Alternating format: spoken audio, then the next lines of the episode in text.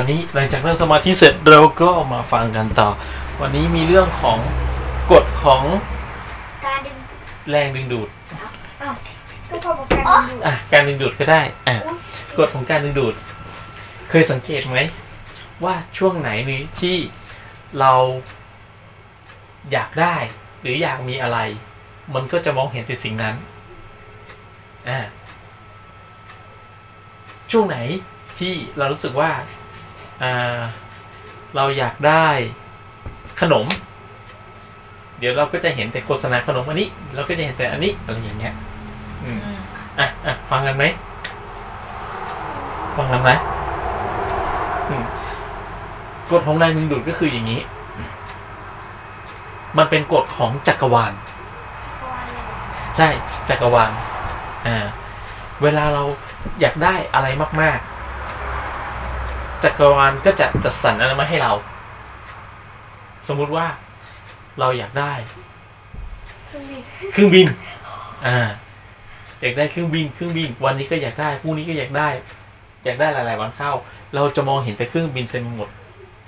เหมือนกับคนที่เขาบ้าอะไรบางเรื่องอะยิ่งเขาบ้าอันนั้นมากเท่าไหร่ หัวเขาก็จะคิดแต่เรื่องเนี้ย ยิ่งสมองเราคิดแต่เรื่องนี้เท่าไหร่ มันก็จะดึงดูดสิ่งเหล่านี้กลับมาหาเรา ถ้าเราดึงดูดใช่ ถ้าเราดึงดูดแต่สิ่งที่ดีๆ คิดแต่สิ่งที่ดีอยากได้แต่สิ่งที่ดีๆ มันก็จะมีแต่สิ่งที่ดีเข้ามา โอเคไหมแต่ถ้าเราคิดว่า อันนั้นก็ไม่เป็นไร ไม่ได้ก็ไม่เป็นไร สอบไม่ผ่านก็ไม่เป็นไรอ่าพอเราคิดอย่างนี้เสร็จปุ๊บ มันก็จะไม่ได้อะไรเข้ามาเลย เพราะเราเป็นคนที่ผลักสิ่งเหล่านี้ออกไป นี่คือเหตุผลหนึ่งว่า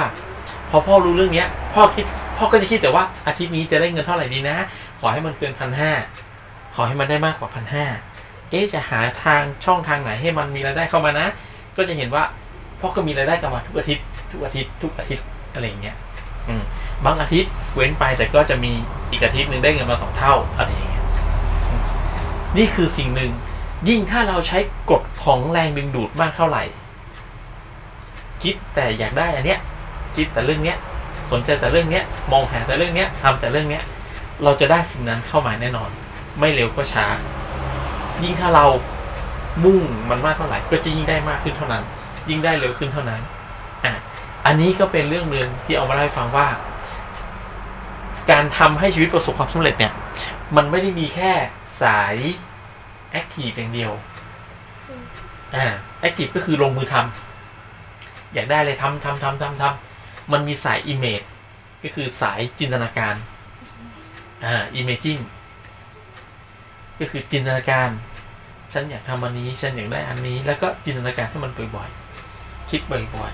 ๆ อยากได้บ่อยๆ นึกถึงเรื่องเดิมซ้ำๆซ้ำๆซ้ำๆแล้วเดี๋ยวมันก็จะจัดสรรขึ้นมาเองให้เราได้เอง อันนี้พอเข้าใจไหมเข้าใจเออพอเข้าใจเพราะฉะนั้น เวลาที่เราอยากได้อะไร อยากมีอะไร ให้เราจดจ่อกับมัน โฟกัสที่มัน ช่วงนี้ฉันอยากเล่นวอลเลย์เก่งๆอยากเล่นกีฬาเก่งๆ เล่นวอลเลย์เก่งๆ แล้วก็คิดถึงเรื่องนี้อ่าแต่ไม่ใช่แบบ